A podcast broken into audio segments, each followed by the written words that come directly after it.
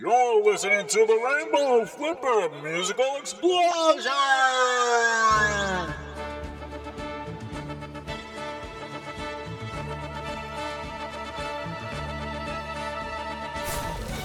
Well, hello there! You are listening to the Rainbow Flipper Musical Explosion. I am your host, CZG123, and I'm in the place to be.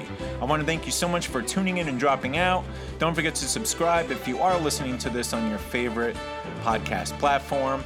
You can also visit czg123.blogspot.com. Uh, there is uh, an embedded radio player, so you can listen to these episodes while you read some articles I've written regarding different aspects of music. As you know, on the Rainbow Flipper Musical Explosion, I refuse to stick to one genre of music. There's just so, so much great music across different genres that this is a multi genre radio show. So, again, please, and again, and again, and again, please feel free to share this show with your friends. I hope you do, and your family. And as I always say, even your enemies. Even if you may not like this show, it's always uh, like a good revenge or hateful thing to do. Uh, you know, share uh, something that you don't like with someone that you don't like. I know, that's like crazy logic. Uh, it's really more so like, hmm, this potato salad tastes really bad. Can you can you try it? Can you try it out for me? I guess it's more like that than some sort of uh, revenge. Uh, do feel free to call 213-839-9830, 213-839-9830. Leave messages, leave requests, and I most likely definitely will play them since uh, I have every song known to man or woman since the date 8 BC. Now, coming up on today's episode, I'm really excited because I will be spinning some of uh, these treasures, songs that perhaps you may not have known about or heard of. I know I certainly haven't heard of some of the songs that I'll be playing today, uh, nor did I know anything about the artists or bands behind them. So I was really happy to take a, a deep dive, fall into rabbit holes uh, for this episode. And uh, I really do hope you enjoy these musical explosions. I'm really excited. Uh, as you know, I you know I can't get into it just because there's so much happening in the world right now. I always say this, but uh, you know, music heals. You know, music and comedy are the best medicine. Uh, you know, well, they say laughter is the best medicine, and then I say music. So you have two great medicines readily available to you. And uh, I can only hope that listening to this program helps you and helps you forget about your worries for a little bit if you have worries. Yeah, even if you don't, I hope you enjoy listening to it and gets you to dance. I hope everyone dances. And if the song is not one that causes one to dance, that's okay too. Maybe you can do uh, a little eye closing, deep breathing, and taking in the lyrics or uh, instruments being played. I'm not going to tell you what to do. Just enjoy these Rainbow Flipper musical explosions. We'll be right back after this message, and then we're going to dive right in. Oh, and later, uh, one of our favorite segments Who's better, The Who or The Doors? The Doors or The Who? So stay right there, and again, we'll be back after this quick message. The canoe message. It's spelled C. Come on over. A. Alone. N. Now. Etc. Etc. Canoe. The man's cologne from Dana. Wear it. She'll get the message. Oh, C A N O E. canoe, canoe.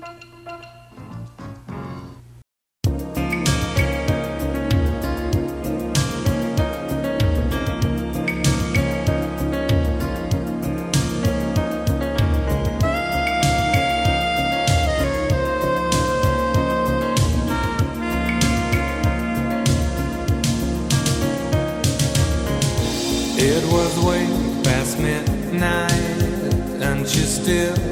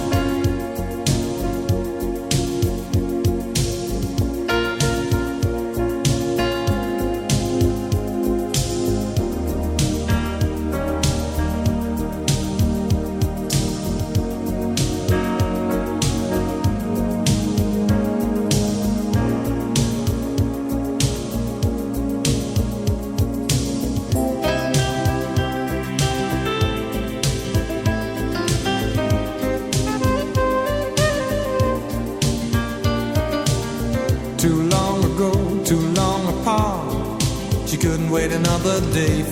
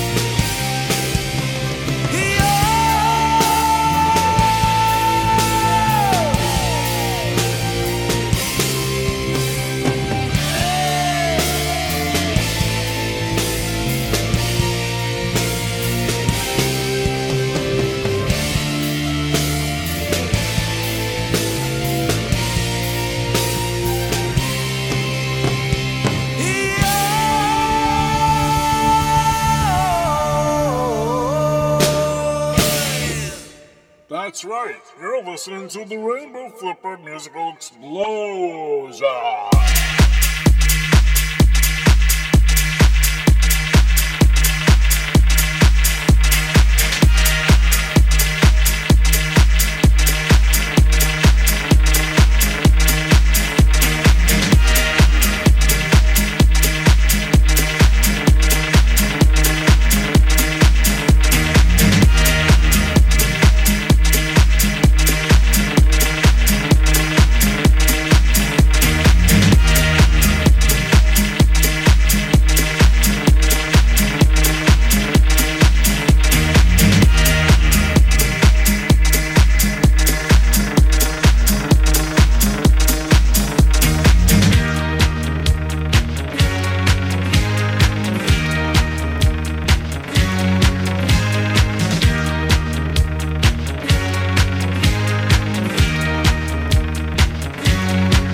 Streisand.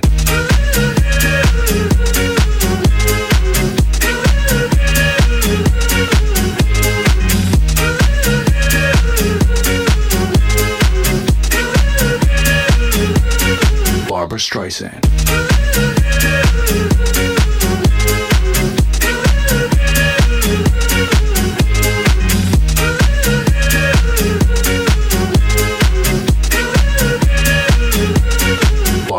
saying?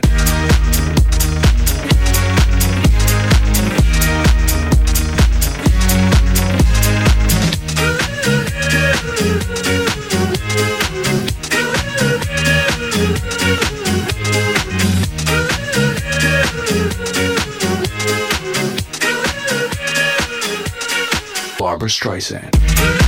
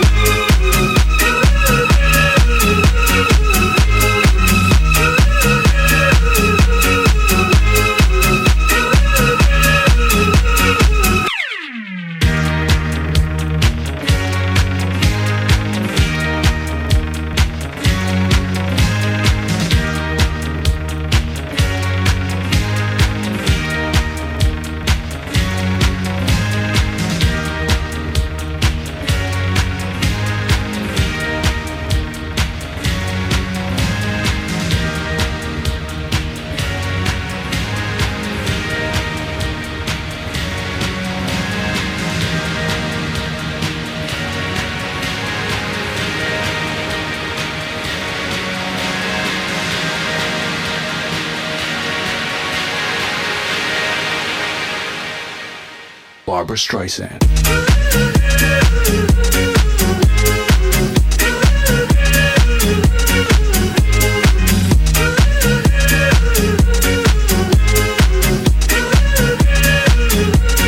Barbra Streisand.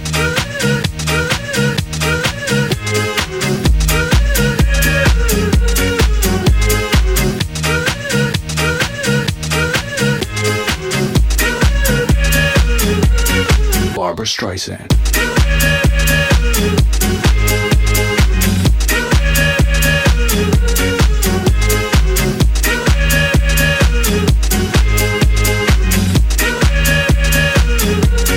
Barbra Streisand.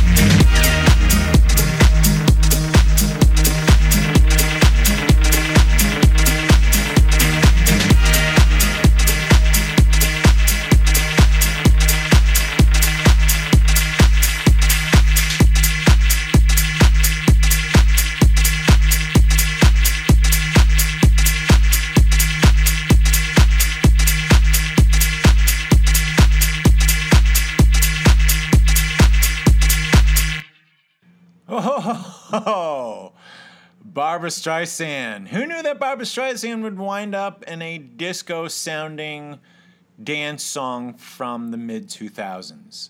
I certainly did not see that coming. That was a track called Barbra Streisand. It's a song put out by a Canadian American DJ group known as Duck Sauce. Uh, and that album came out in 2010 and it topped charts around the world. We're talking Austria, Finland, the Netherlands, Switzerland, all over the place, the United States. I mean, England. It's, it's so crazy. So, what's interesting is that, uh, oh, also, the single, uh, Barbra Streisand, the cover art features uh, Barbra Streisand and Kris Kristofferson from A Star is Born. Uh, they're embracing one another. I think it's like from the movie poster or something, but their faces are scratched out. so there you get there you there you have it, uh, and hopefully you saw that um, visual in your head. The song actually samples a German disco group known as uh, Boney M uh, from their hit "Gotta Go Home," which in itself uh, takes f- parts of a 1973 German song "Allo Bimmelbahn." Yeah, so um, there are these influences and samples. Uh, really big song actually when it came out, and in the video, which is uh, it's filmed in New York City, which is where Barbra Streisand is from, of course. The video has appearances by Buckshot from Black Moon, Smif-N-Wessun, um, Pharrell, Kanye's in it, Andre 3000, Questlove. Uh, yeah, The Roots. Like, it's just uh, absolutely crazy. Uh, but people love this song just because it was throwback to disco house and um, pretty amazing. It reached number 89 on the Billboard Hot 100 here in the United States, and it was number one, however, on the Billboard Hot Dance Club Songs. Uh, so yeah, and it, re- it reached uh, number three on the UK singles chart. Uh, this song was ginormous at the time, and um, yeah, that's Duck Sauce with Barbra Streisand. Before that, you heard the band from China known as Black Panther Band. Now, Black Panther Band formed way back in 1987. They're from mainland China, and uh, it's they're really cool, uh, really cool band. Uh, I believe they formed yeah 1987, and then um, they put out an album in 1992 called simply Black Panther, which sold over a million copies, and uh, it's really hailed as a classic rock album in China. And it definitely made some Asian uh, charts, uh, music charts, uh, and uh, they even got Best Band. They received the award for Best Band in the Mandarin category at the 2013 Huading Awards. And um, they, uh, members of the band, uh, Li Tong, Zhao Mingyi, Wang Wenji, and the vocalist Zhang Qi, uh, they all um, would eventually sort of break off and do their own things. But very, very influential band, especially in China.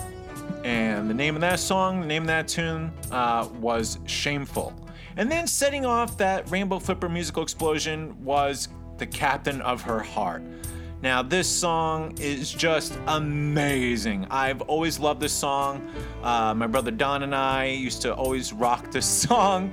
And uh, there's something really cool about it. Uh, it's uh, performed and uh, arranged by this band known as Double, uh, which is really Felix Hogg, Hueg, and Kurt Maloo. They come from Switzerland. And uh, Captain of Her Heart comes from their first album, Blue, which came out in 1985. They basically formed in 1985. I don't know what they've been up to these days. The last uh, that we heard from them, I think, was like in the late 80s, if I stand correct here. Um, the Captain of Her Heart actually made some uh, Billboard charts. Uh, it reached number 8 on the UK singles chart and number 16 on the Billboard Hot 100 here in the United States. Uh, this made Double the first Swiss act to reach the top 40. How about that? Well, to reach the top 40 on the Billboard Hot 100, that is. Uh, that I mean, the uh, the piano's amazing, um, and the way they the synthesizer's dope. I just I think it's so so good, so good. Uh, yeah, I just think that song is really cool. It also takes me back to a time because I do remember when that song was on the radio a lot. Uh, I don't know if they ever had a music video for it. I hope so. I'll have to look to see if they do have one. That is Double with the Captain of Her Heart. You are listening to the Rainbow Flipper Musical Explosion. That was our first explosion on uh, this episode. Uh, please check out czg123.blogspot.com and don't forget to subscribe to the show. New episodes every TNT. That's every Tuesday, every Thursday. So I really hope you enjoy uh, what you're hearing and what you're listening, and uh, you're telling all of your pals because. Um, I think it's really fabulous, and I think this is the best radio show of all time. Better than Cousin Brucey ever did. I can't believe I'm battling with Cousin Brucey. I, if anyone out there remembers Cousin Brucey um, from CBS FM 101.1, oldie station, then uh, you too will wonder why is he dissing and battling Cousin Brucey. Anyways, without further ado, a word from our sponsors, and then back into more Rainbow Flipper musical explosions. Don't go anywhere! Suburban Mall for a price. They can also be purchased here at Hats Galore for less.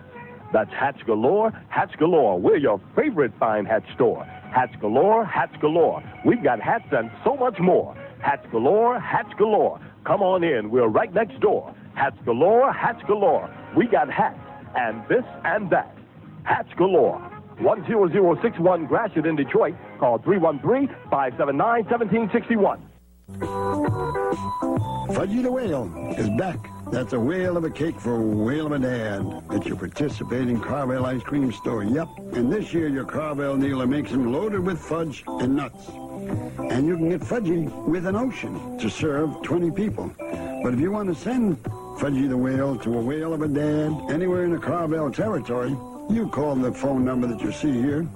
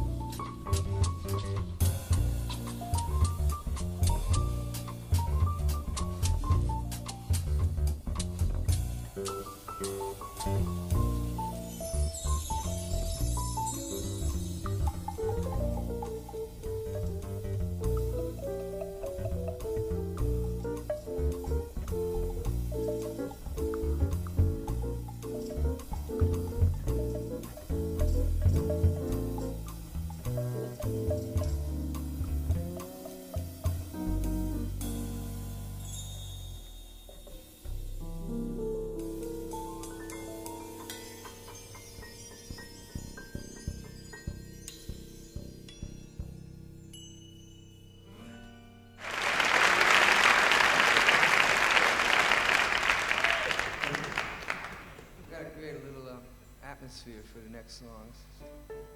Make it like a, a sleazy jazz club. We, it's kind of a low budget thing. We don't have smoke machines and everything. Brought along a little one. Gives the place a little sleaze too.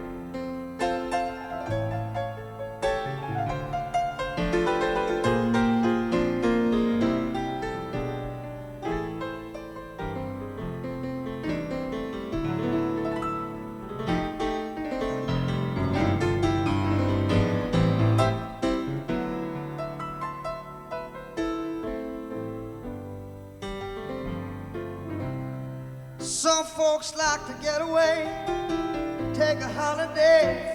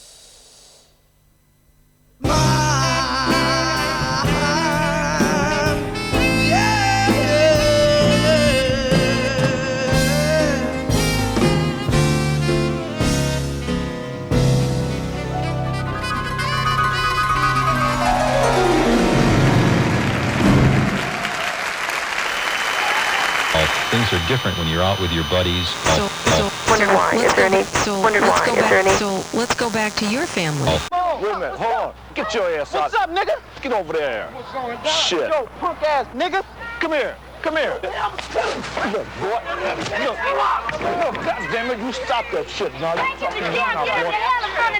Don't tell me what to do. Man, I hate him, man. Okay. Now, wait a minute. Wait a minute. Hey, man. Wait a minute. Wait a minute. Give me that beat, a full-time jack move. Chili chill, yo, homie, make the track move. And I jack anytime, Dick and Hank. That's the name of the suckers I done gang. I get away from a copper. Drop a dime, I break you off something proper. With the E L-E-N-C-H-M-O-B. T-Bone and that's JD. And here's how we'll greet ya. Stop, fool. Come on, that beat ya. Feel dumb cause you're caught in the dark. You little nuttin' ass mark. Raise up, cause you can't have it. You say, I ain't never got deaf like that. Off the end of the gadget choke, show dogs in the house. What up, low? Nothing but a come up. Give me that bass and don't try to run up. Cause you'll get banked some sweet ice cube and a Lench Mob.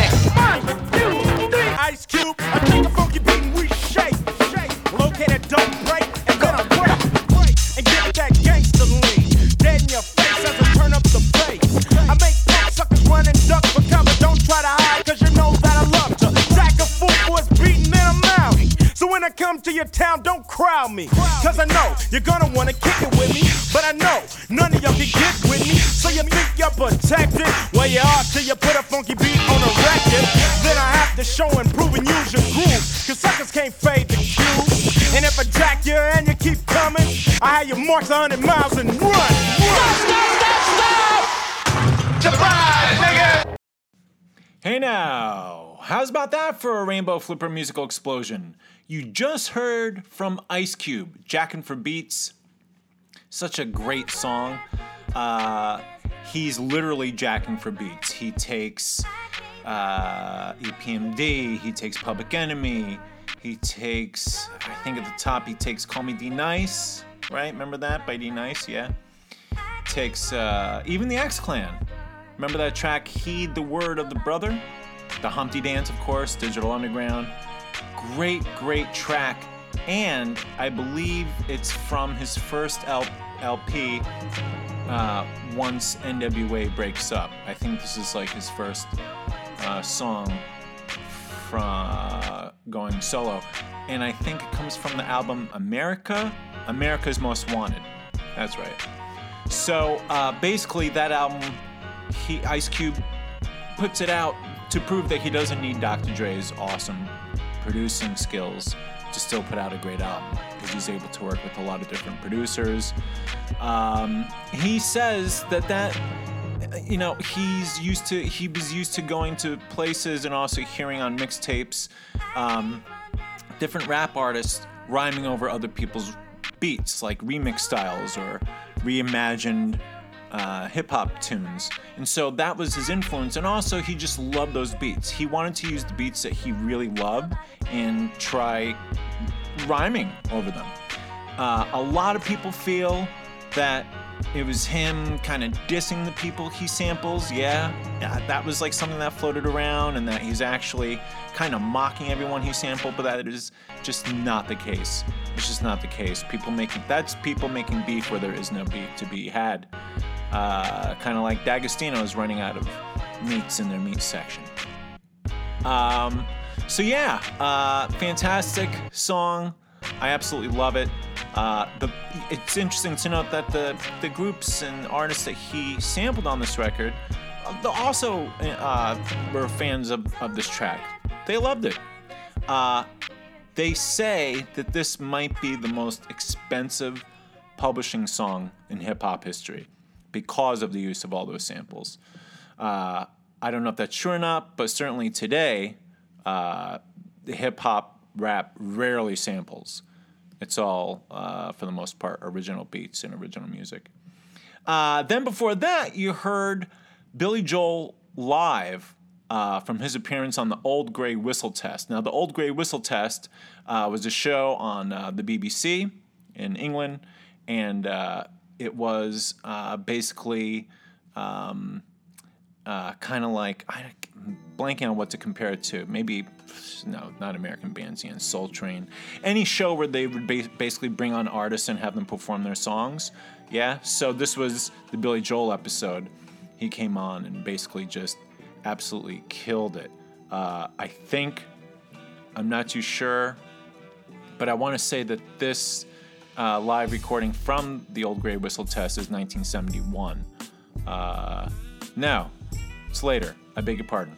Uh, I know it's later only because I'm just finding out or I'm looking through my notes. New York State of Mind, which he performs there, came out in 1976. So this must have been a later appearance on the Grey Old Whistle Test. Grey Old Whistle Test started in 71 and ended in the late 80s. So it's completely possible this is like from the late 70s. Uh, whenever I hear that song, it makes me think of New York City. The song, I don't know how he does it, but the song sounds like the city he's singing about. It just really does. Um, and I don't know, it's tough. But, you know, I, I also love New York, New York, which actually wasn't written uh, by Frank Sinatra or for Frank Sinatra. It's from the Martin Scorsese film by the same title, New York, New York. Um, so originally, it's sung by Liza Minnelli from the movie, but then of course Frank Sinatra makes it his own. Point being is sometimes you know people feel that's the anthem of New York City and New York, but I really I feel New York State of Mind is is more of an anthem. Uh, I don't know. I, they're just so the lyrics are just so great, and uh, so yeah, great performance. Before that, you heard Ron Carter. Ron Carter on the bass. Uh, Ron Carter has just played with everyone, appeared everywhere.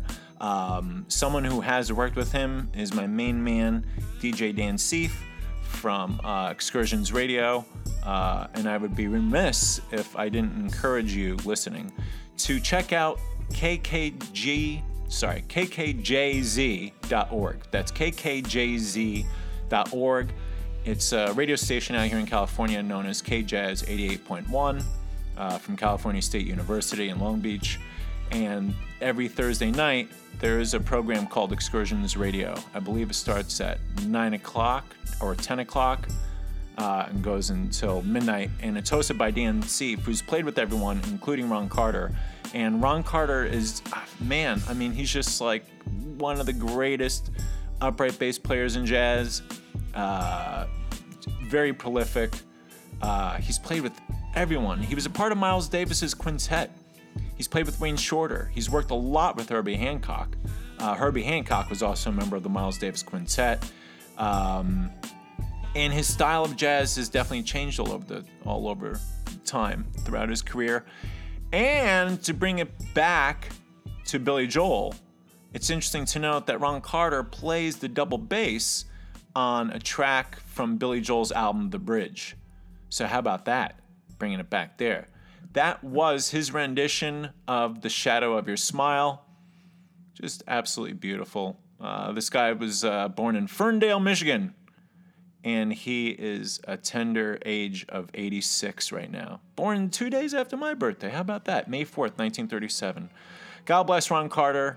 Amazing track. Again, please check out um, kkjz.org. Um, if you don't live in California, you can listen to their programs from this uh, website. And then setting everything off in that amazing Rainbow Flipper musical explosion, we heard from Funkadelic, Super Stupid, from their album, their incredible album, Maggot Brain. Now, Funkadelic uh, formed in 1968, uh, and most of them, perhaps all of them, are from Plainfield, New Jersey. Um, and they were kind of an offshoot of uh, George Clinton's uh, uh, Parliament. So you have like Parliament Funkadelic, and then you can consider Funkadelic the uh, spin off. Um, they were, in fact, formed by George Clinton, and uh, they did a lot of backup for the parliaments uh, at first, and then they branched off to do their own thing. Uh, they are considered, you know, they're pretty much black funkadelic, blackadelic, black psychedelic. Uh, I love the psychedelic music era. I love that genre. So many great bands. Um, and yeah, you know, sometimes they still play around, or any members that are still around, they play. Um, I remember seeing Parliament, if I stand correct here, and I usually do. Uh, at the Lolla, at the Lollapalooza I saw back in New York in '94, where it was headlined by Smashing Pumpkins, Beastie Boys played, and um, I believe Parliament played as well. There were like so many acts, it's crazy. Nick Cave, I think, even played. Um, Funkadelic has so many albums under their belt. Maggot Brain was their third album, which came out in 1971. You are listening to the Rainbow Flipper Musical Explosion. I'm your host, CZG123, in the place to be. Thank you so much for listening to me uh, right now. Don't forget to subscribe. Don't forget to visit czg123.blogspot.com for more uh, including articles I have written regarding different aspects of music. And it's now time for this part of the program I like to call Who's Better? The Who or the Doors? The Doors or the Who? One of them has got to be better than the other, right? And so far, I mean, my, you know, I am kind of losing my mental capacities here and my ability to remember things as I get older and from, I don't know, life events, you know, I've hit my head a bunch of times. I don't know, maybe this is TMI, but yeah, I've just hit my head so many times throughout my life. Uh, I'm, a, I'm a tall fellow and I'm also clumsy, so uh, you know, definitely a few concussions in there, and now here I am, uh, you know, in my early 90s, and, you know, it's just starting to all catch up to me. Incidentally, I do think that TMI, say TMI Miami, would make a fantastic show. It would go a little something like this. Well, officer, it seems that the perpetrator came into the front door, attacked the victim, knocked over the television, and I really have to go to the bathroom because uh, my bladder is shrinking. The doctor says I have to go, and I have to go, I have to go. I shouldn't hold it. TMI Miami. New shows every Tuesday and every Thursday. So uh, do follow, do come back, do subscribe. And you can always call 213 839 9830. You can leave any rants you want or musical requests, and I will most definitely play them. Well, and uh, yeah, it's that time. Here we go. The Who or the Doors? The Doors or the Who? I believe on the last episode we started with um, the Doors. So now we're going to start. Yes, we started with the Doors. So now we're going to start with the Who. Who's better, the Who or the Doors? This is technically the Who's last single hit record. 1979, called You Better You Bet.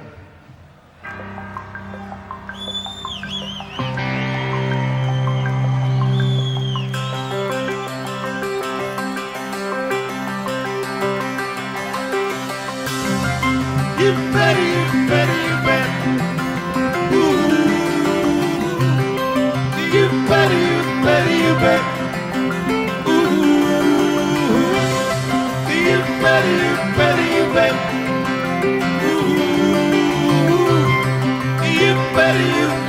better, you bet. Ooh. You wanna tell you, won't boys, to rub with cigarettes. I sometimes feel I should just go home, but I'm dealing with a memory never. I love to hear you say my name, especially when you say yes. I got your body right now on my mind, and I drunk myself blind to the sound of old T-Rex.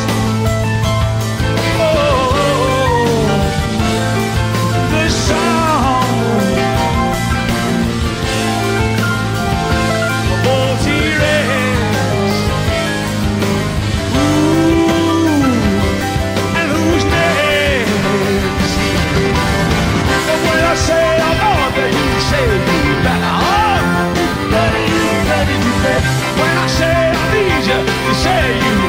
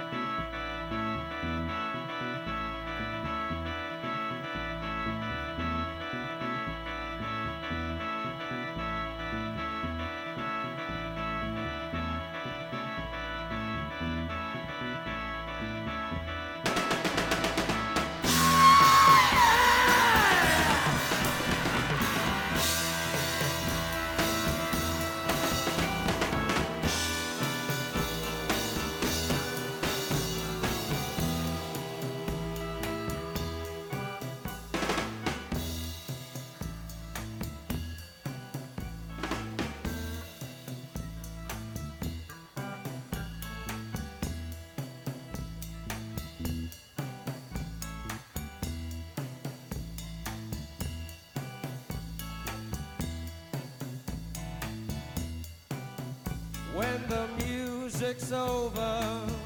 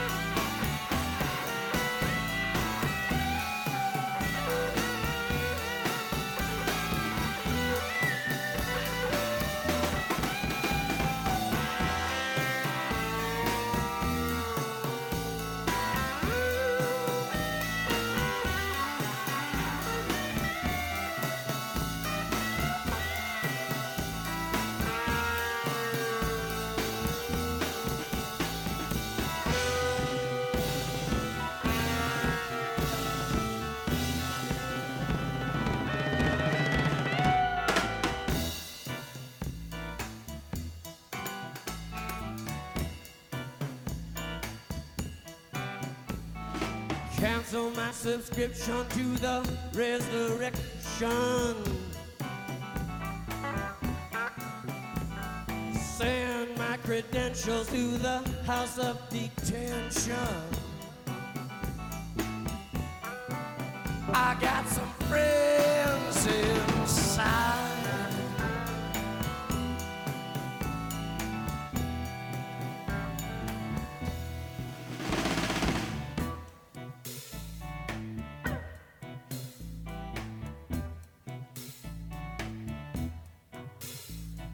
The face in the mirror won't stop.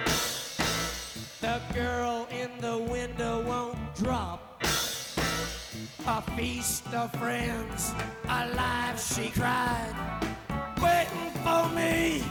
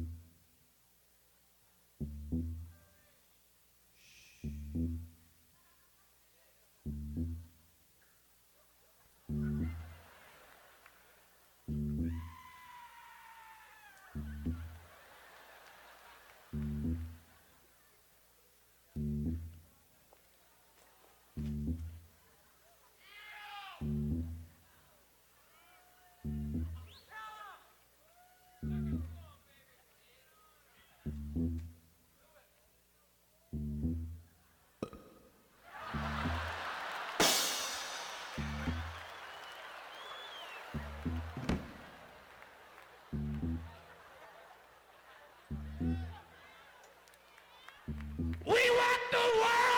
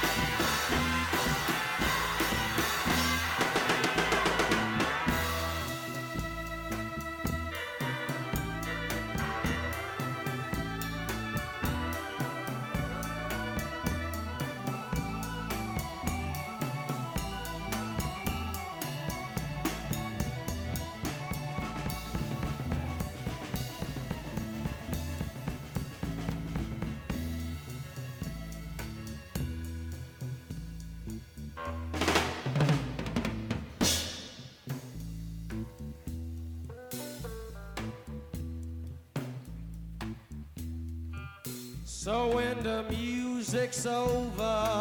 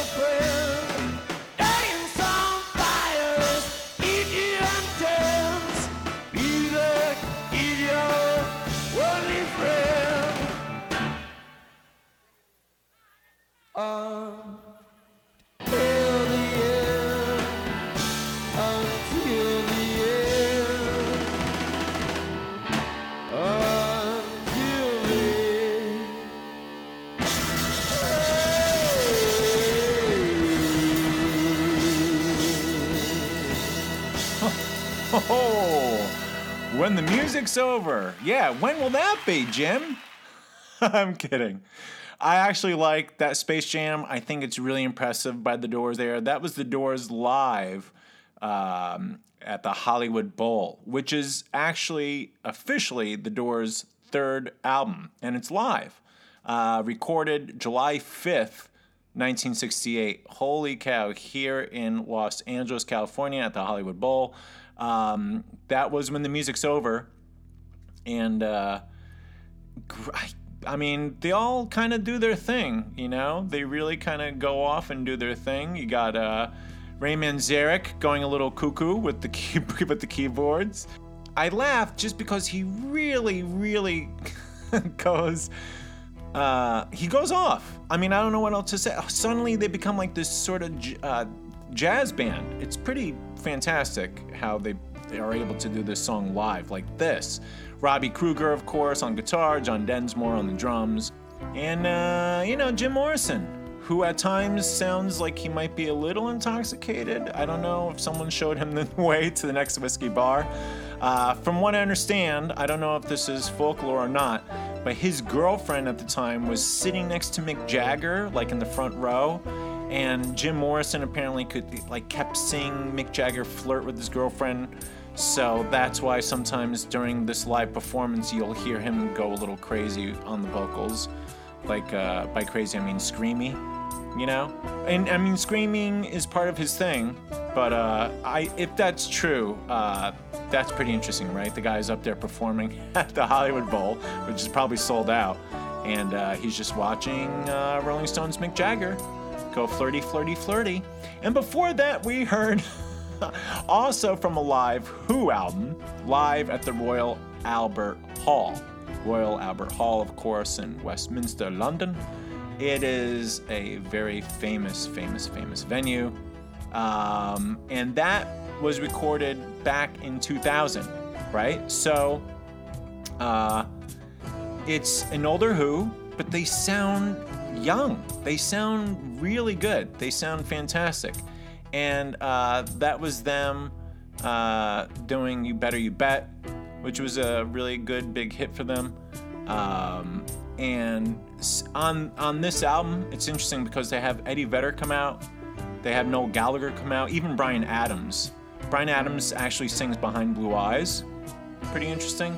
Uh, Eddie Vedder, in case you're interested, sings uh, four songs with the uh, with the Who. Uh, Getting in Tune is one of them, and Let's See Action. Uh, so, you know, you better you bet uh, reached number 20 on the Billboard Hot 100, and uh, it came out in 1981. So here they are, decades later, performing it live for their live album, which is a pretty amazing album. Both, I gotta say, both the Doors live album and this live album by The Who uh, are really, really good. You should check them out. This is really tough because You Better You Bet, such a great song, and uh, they sound so, like Roger Daltrey just still sounds on top of his game uh, on this track, and so does Pete Townshend. They just sort of all. Uh, by the way, incidentally, this is of course post Keith Moon, uh, rest in peace. Uh, their amazing drummer. Uh, I I forget when he passed away, but I do know he was replaced with and playing on this live album is Kenny Jones um, on the drums. So this is a tough call. Both live tracks that was intentional. Um, they're, I mean, they're still tight. They're still tight. The Who, uh, even though this is recorded in 2000, it still sounds like it's the 70s, uh, mid to late 60s. Their harmonies are on point. Everyone's on point. Um, with the Doors, when the music's over, I mean, I was joking at the top, but uh, of uh, introduce talking about this song. Um, but when will the music be over? I mean, it's you know, it's hard for me because when I hear that track, I love that song. I love their performance of it. I I, can I can I can put myself in uh, in that environment, you know, in the bowl at that time, watching them, and you can watch it. I think actually it was filmed. Yeah, it was filmed. Um, so it's like a treat if you're there and if you're listening to hear that track done that way. At the same time, it also veers towards a little self-indulgent. Yeah, like we get it, Ray Manzarek. You're really, really good on the keyboards. Like we get it, Jim. Like you're a very powerful force to be reckoned with on the microphone. What is cool, and I'm happy that he gets a lot of light on this live track actually, and on the album itself, is is Robby Krieger. I, he's, if you ask me, he's really one of the most underrated guitar players out there. Yeah, I mean, I don't know, but I, you know, I you rarely hear him mentioned in that discussion of great guitarists, right? But he is actually a really great guitarist, and he holds his own in that jam session. I got to say, uh, he really helps fill in spaces, and uh, it's just great. So that's that's my issue with that song. It's very long that performance, and it feels a little self-indulgent, even though the song itself is awesome. I have no complaints or uh, criticisms about "You Better You Bet" live. man, this is tough. It's always tough, but this one's really hard because "You Better You Bet" is also just a great song. Even the recorded version is just like awesome, awesome. Who? Oh, I'm going to give it to the Doors, and I'm I'll tell you why. I like that you get more bang for your buck. I like that they go experimental, jazzy space jam. Yeah, I think that's really cool. And I do think that while it could be seen as self indulgent, I certainly see it that way sometimes. It's also them displaying their talents and how awesome they are. So it, that's it goes, you know, it goes both ways. I don't know. That could be another way to look at it. That certainly I look I could see both of those sides of the coin. Ah, man, this has been really tough. I just because the performance of You Better You Bet is so good, and that album is so good, and they absolutely kill uh, uh, uh, Albert Hall. Ah, I don't know. Yeah, I give it to the Doors because when the music's over, it's just such a classic, and I do appreciate what they did with it live at the Bowl with Jim Morrison's girlfriend sitting on Mick Jagger's lap. That was Who's Better, The Who or The Doors? The Doors or The Who? Do you agree? Do you think The Doors got this round? Uh, you can leave comments, you know, you can always do what you want. Uh, here on the thing itself, I think there's a poll you can take and you can write messages. You can also call 213 839 9830. You can let me know what you think overall of who's better, the Who or the Doors, the Doors or the Who, and visit czg123.blogspot.com because uh, I believe there you can follow and write messages and things like this. So there it is. I give it to the Doors. Uh, don't go anywhere because coming up we have more Rainbow Flipper musical explosions for your enjoyment right after this message. Madge! I know what's coming next. I soaked in it. Madge! I soaked in it.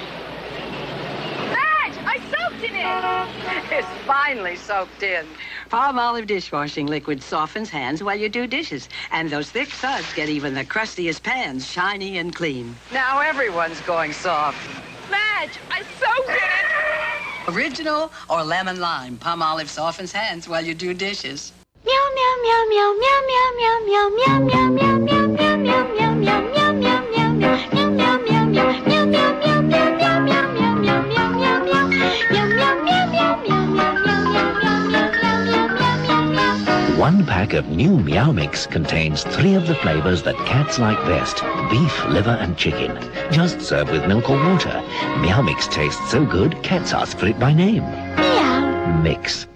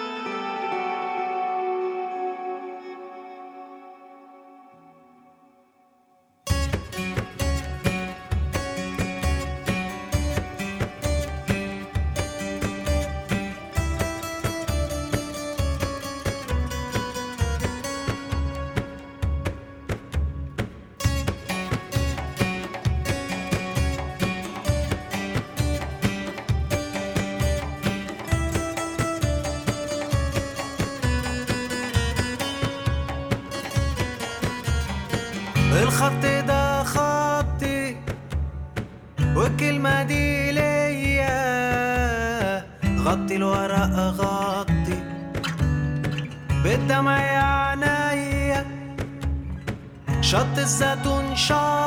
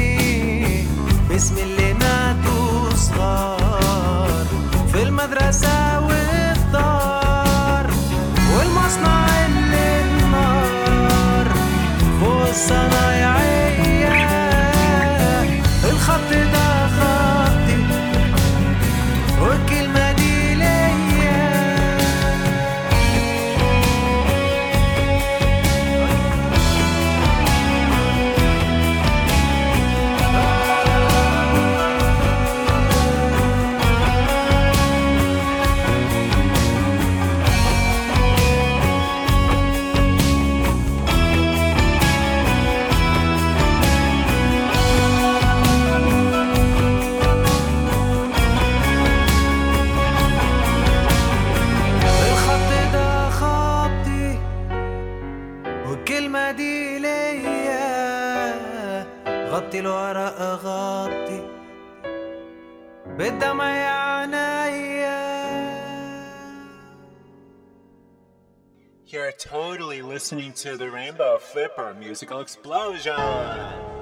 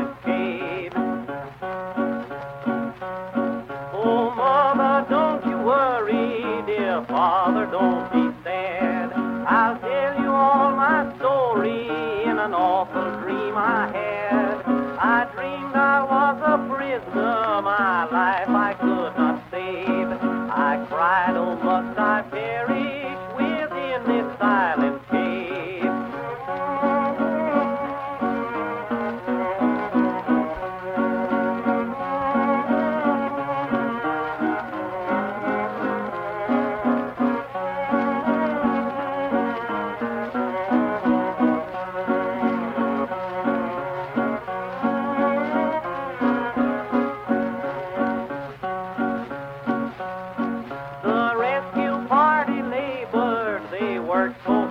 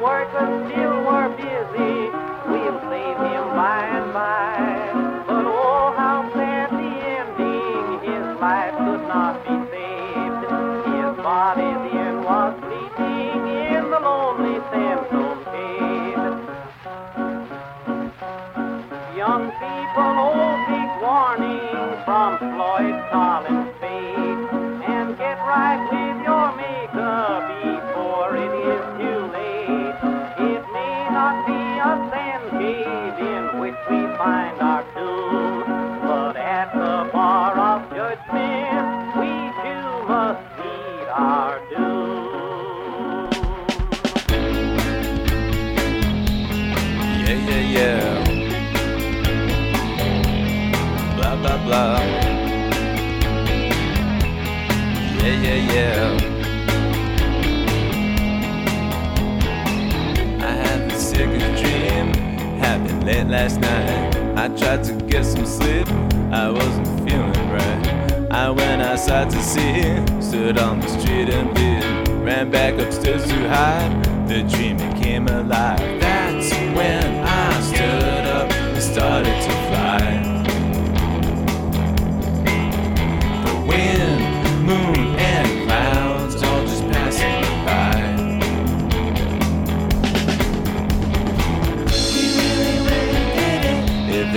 see me now.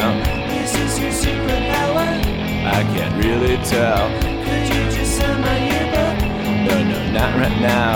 Tell me how do you do it? I fly up in the air. That's when I knew I could control the whole world. Countries and people in my head, they all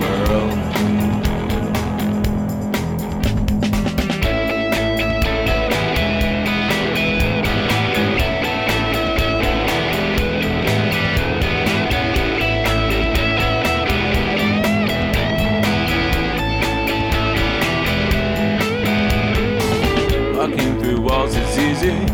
Makes me feel so queasy. I hope it's not contagious. This dream is too outrageous. That's when I saw the sun in her eyes.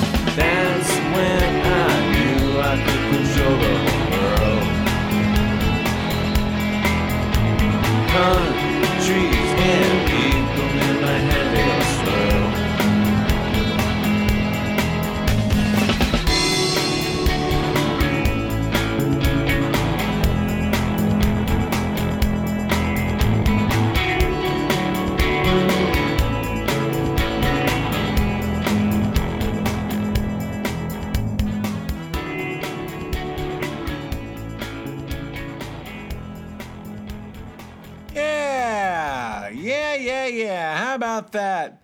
That's the band known as The Lateness, which is yours truly, myself, uh, with the lyrics and the singing and the backup vocals, and my brother John Abrams uh, with the music, arranged, uh, composed. He did it all. He played all the instruments, I believe, on there. Um, maybe Anthony, his pal Anthony's on drums, not too sure. I think so. But everything else is uh, John Abrams, and he is just an extremely talented musician. He's just such a sweet guy. Uh, and uh, I met him through uh, my good buddy Dan LaBelle. Uh, both of these guys, just it's such a it's just magic making music with these guys. John Abrams, uh, when we were both living in Brooklyn at the time, he he was just like, hey, you know, like I have a bunch of uh, tracks and tunes here. Like, let's why don't we work together? And I was da- I was like so down. I mean, he didn't even. It was like a no brainer. Uh, I I really enjoy making music uh, with people that I love, and uh, I've been blessed to work with people who are very talented. And he's just one of them. So yeah, we put together this project known as the Lateness. Uh, I I don't know offhand where I know we have tracks available out there. I'll find the link. I'll put it in the description, uh, or perhaps on czg123.blogspot.com. So if you're interested, you can check out some more of our music. Uh, but I'll basically put it this way: every track that he gave me with just the bare bones, just like the melody and him playing, uh, it was a breeze for me to just come up with lyrics for all of them. It, it, you know, sometimes it just comes to you really quickly, uh, and a lot of that for me in my songwriting process, uh, it stems from the birth of the music itself, right? So you get the music, and I think I feel hip hop also works in that same way. You get the beat, you rhyme to the beat. You get the music, you get the uh, chord progression, all this stuff, and you can makes it easier for one to come up with lyrics. So, uh, again, just such a pleasure working with that guy. And uh, that song actually is kind of untitled. I can't recall if we ever decided on a title. I think uh, I like the name of That's When, uh, but I don't know. Let's just, for all intent purposes, say that that song is untitled. And then before that, you heard the magic, the magic of great storytelling through music. Whoa, that's certainly taken it back to about the 1920s. That's Vernon Dalhart singing The Death of Floyd Collins. Now, before I tell you about Vernon Dalhart, the fellow who sings that song, let me tell you about Floyd Collins. Uh, Floyd Collins uh, was born in 1887, and he was known as a cave explorer, one of the earliest American cave explorers. Uh, born in Kentucky, passed away in Kentucky at the age of 37. And on his farm, on his family's land, uh, there was a cave uh, that they eventually would find. He would actually come across it since at the age of six or 10, he started exploring caves. He just started wandering off exploring caves in hopes that he would find Native American artifacts that he could later sell. Um, and in fact, he was so good at finding caves. Uh, at one point, a geologist hires him to help find and explore, you know, uh, find new caves that perhaps nobody knows about. And Floyd came through. Um, in 1912, he comes across and uh, discovers Dossie's uh, Dome Cave in 1912 and the Great Onyx Cave in 1915.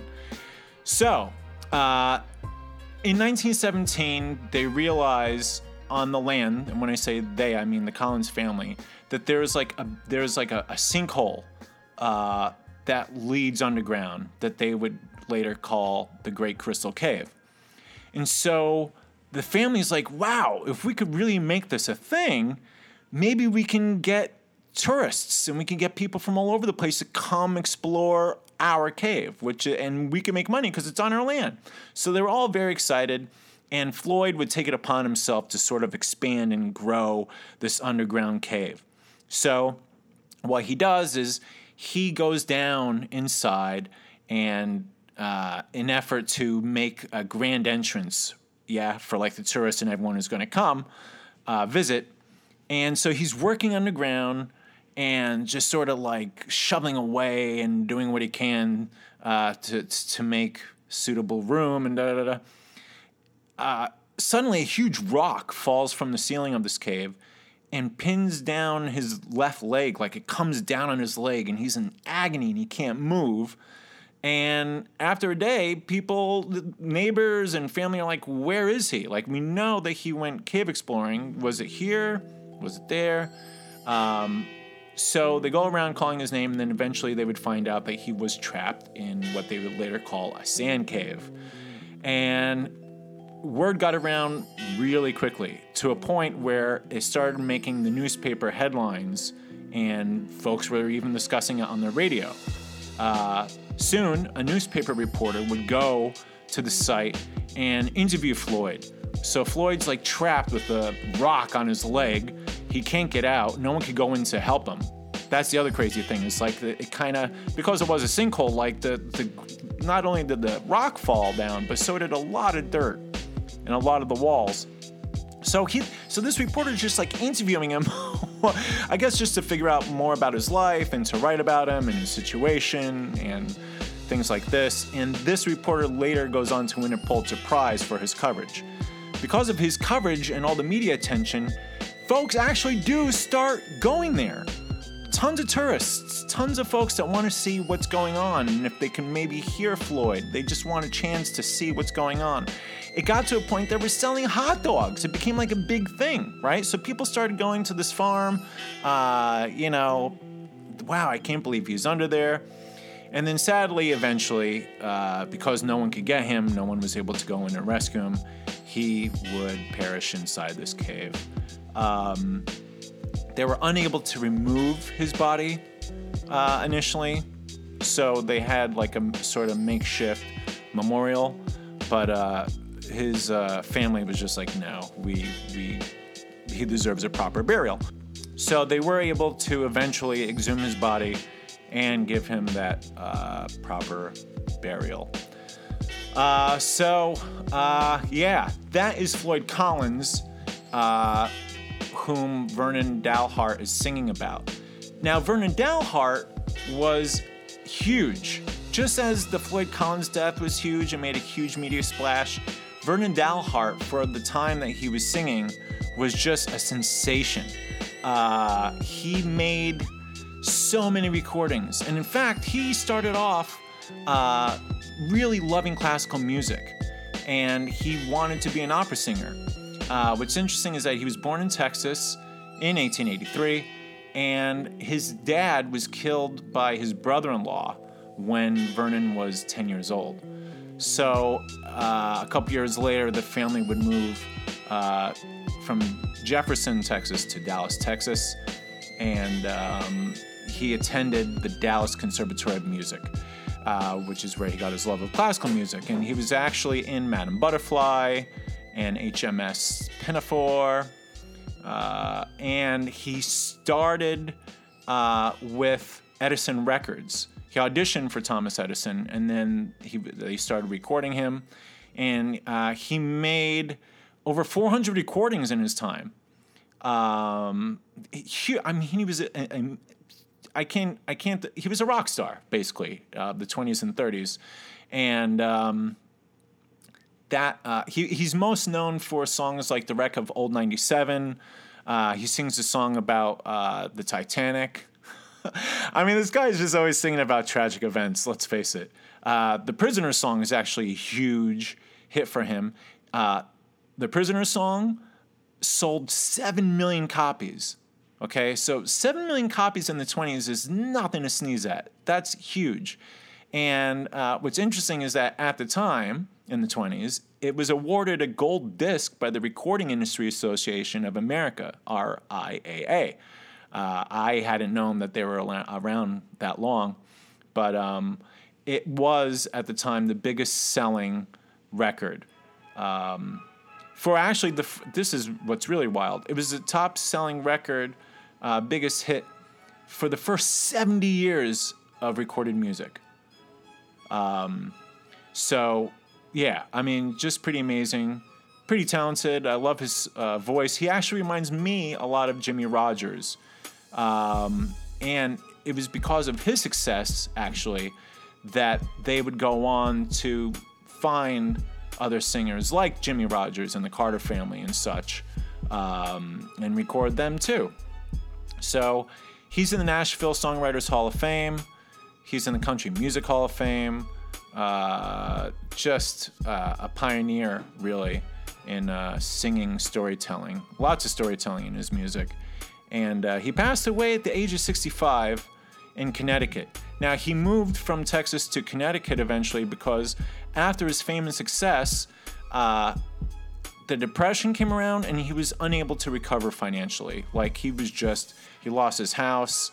Um, and it was real hard times for him to a point where he basically gave up his whole musical career to go on to become the manager of like a hotel uh, in in Connecticut. So uh, sad times, uh, but good times too. Vernon Dalhart, the death of Floyd Collins, and before that you heard Reverend James Cleveland. I love the Reverend James Cleveland. He's recorded a ton of music. He's known as the king of gospel. I have, I'm proud to say, a lot of his uh, vinyl records. Like I just, I really, I got so into him. I just love his gospel. Uh, he was born in Chicago.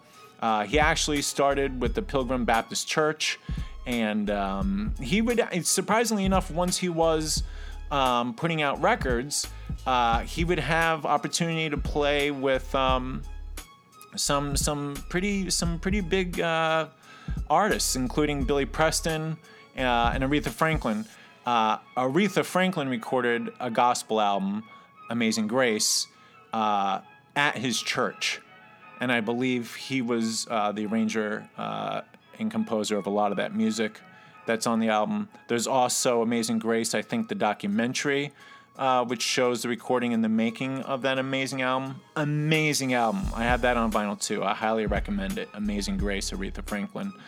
Um, he, uh, you know, started singing around, but he was also uh, into, uh, you know, uh, being a reverend, being a pastor. Um, uh, going around and checking out different uh, churches. Uh, he, you know, he even moved to Los Angeles and became the minister of music at the Grace Memorial Church of God in Christ, and became very popular at that time. Started recording a ton, a ton of gospel, and um, he, I mean, really, he.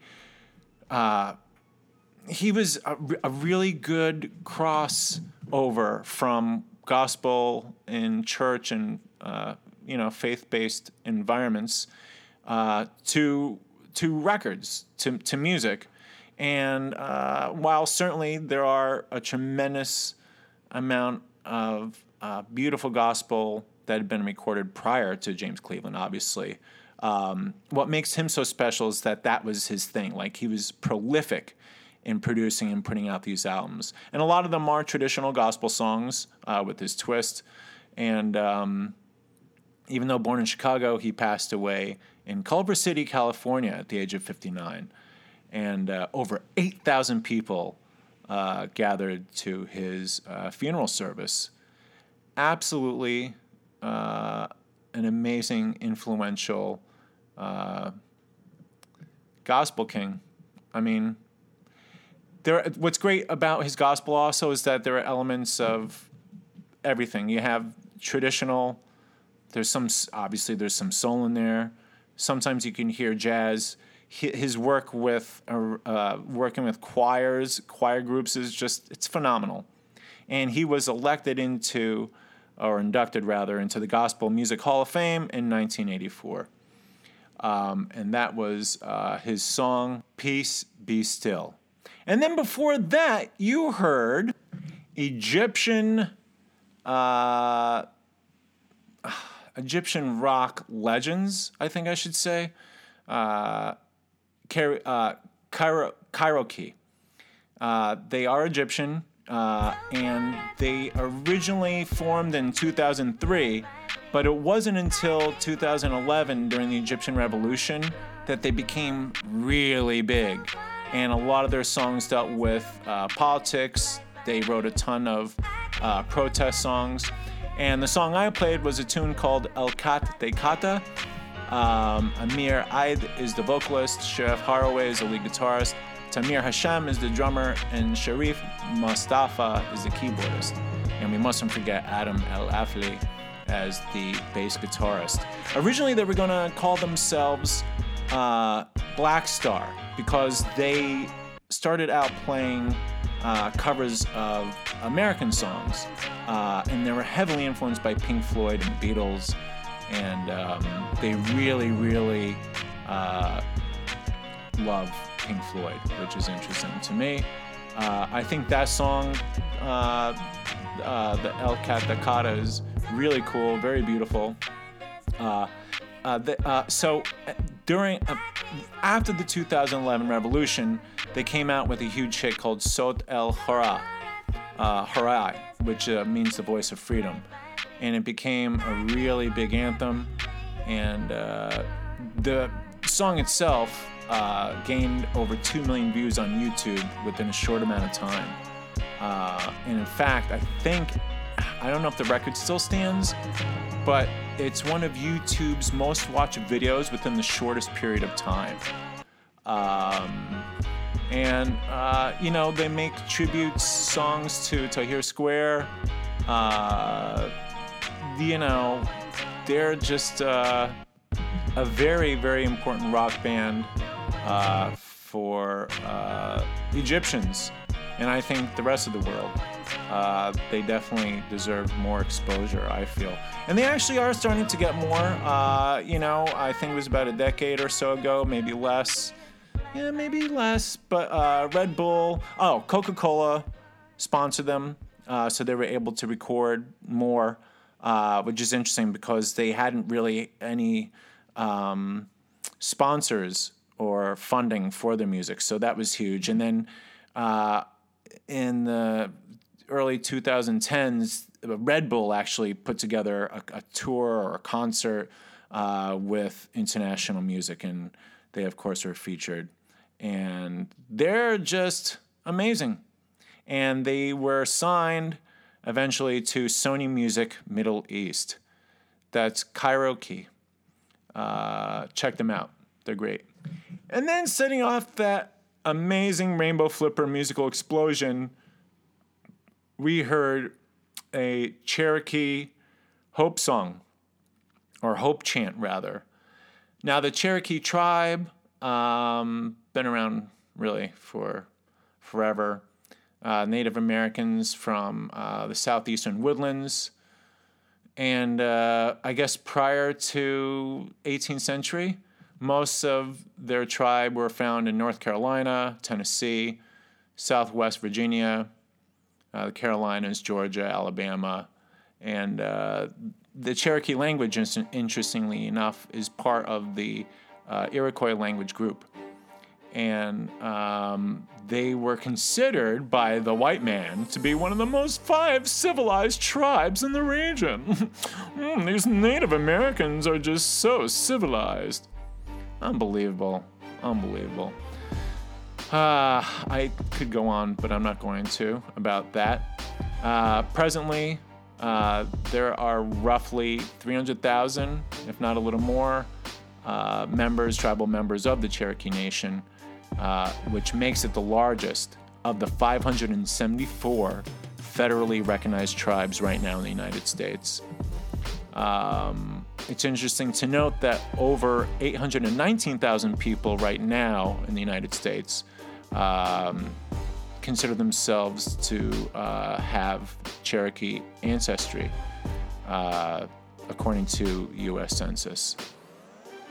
Um, so yeah, there are three federally recognized Cherokee tribes. There's the Cherokee Nation, um, and uh, the UKB, uh, which mostly uh, is formed by uh, those who came over from southeast Arkansas to Oklahoma, and um, the Eastern Band of Cherokee Indi- Indians, which is located on land uh, in West uh, North Carolina.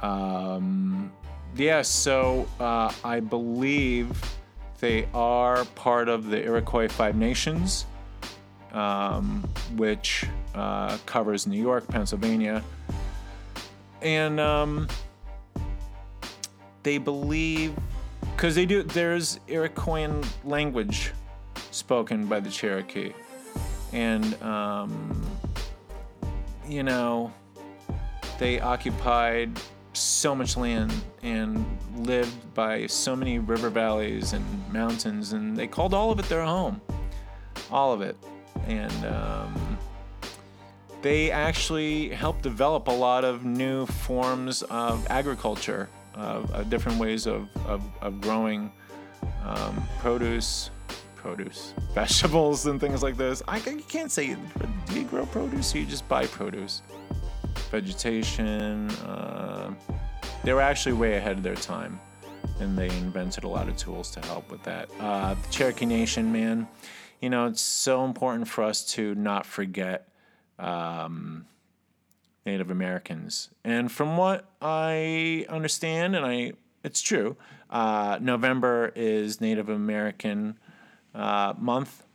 So I've been trying to learn as much as I can, uh, more, you know, learn more about different tribes and their locations. And uh, yeah, that song, that traditional, just kind of really hit me.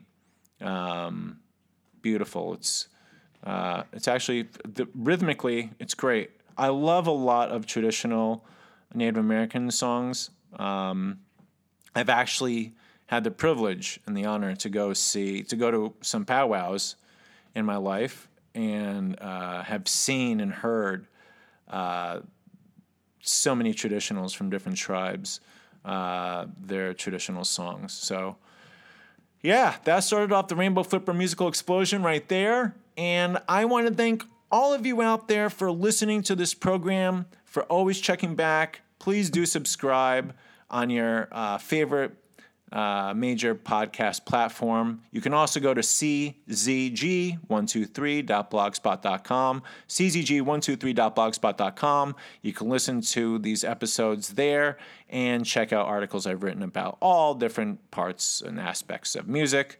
And if you want to call and rant about who's better, the who or the doors, the doors that are who, doors are the who, or you want to, uh, you have a, something you want me to play, go ahead. Call 213-839-9830. That's 213-839-9830. Share this program with your friends. Don't forget to follow, subscribe, and uh, remember, new episodes every TNT, Tuesday and Thursday. Until next time, really, I'm still on this kick of not checking out too much of social media unless it's funny baseball videos or dogs or animal videos. Um, and I feel it really helps. I'll watch uh, a little news at night and then that's it. That's it. And I always make sure that I follow up my news watching with something light. Um, I try to. Um, but you know, uh, we at this time have to appreciate life and what we have more than ever. Uh, there are so many folks around the world right now who literally have nothing.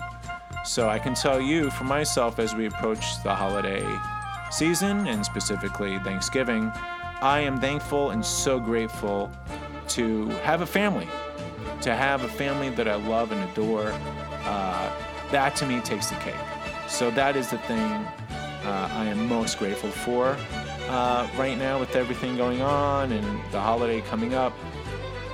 I'm just so grateful for my family and then, of course, also my friends, my brothers and sisters whom I love so much. And um, I do think it's time to kind of uh, pull yourself, if you haven't already, pull yourself away from social media. Uh, call a friend, share some music, share some uh, movie or comedy suggestions, and um, focus on why you're so grateful. Show some gratitude even to yourself.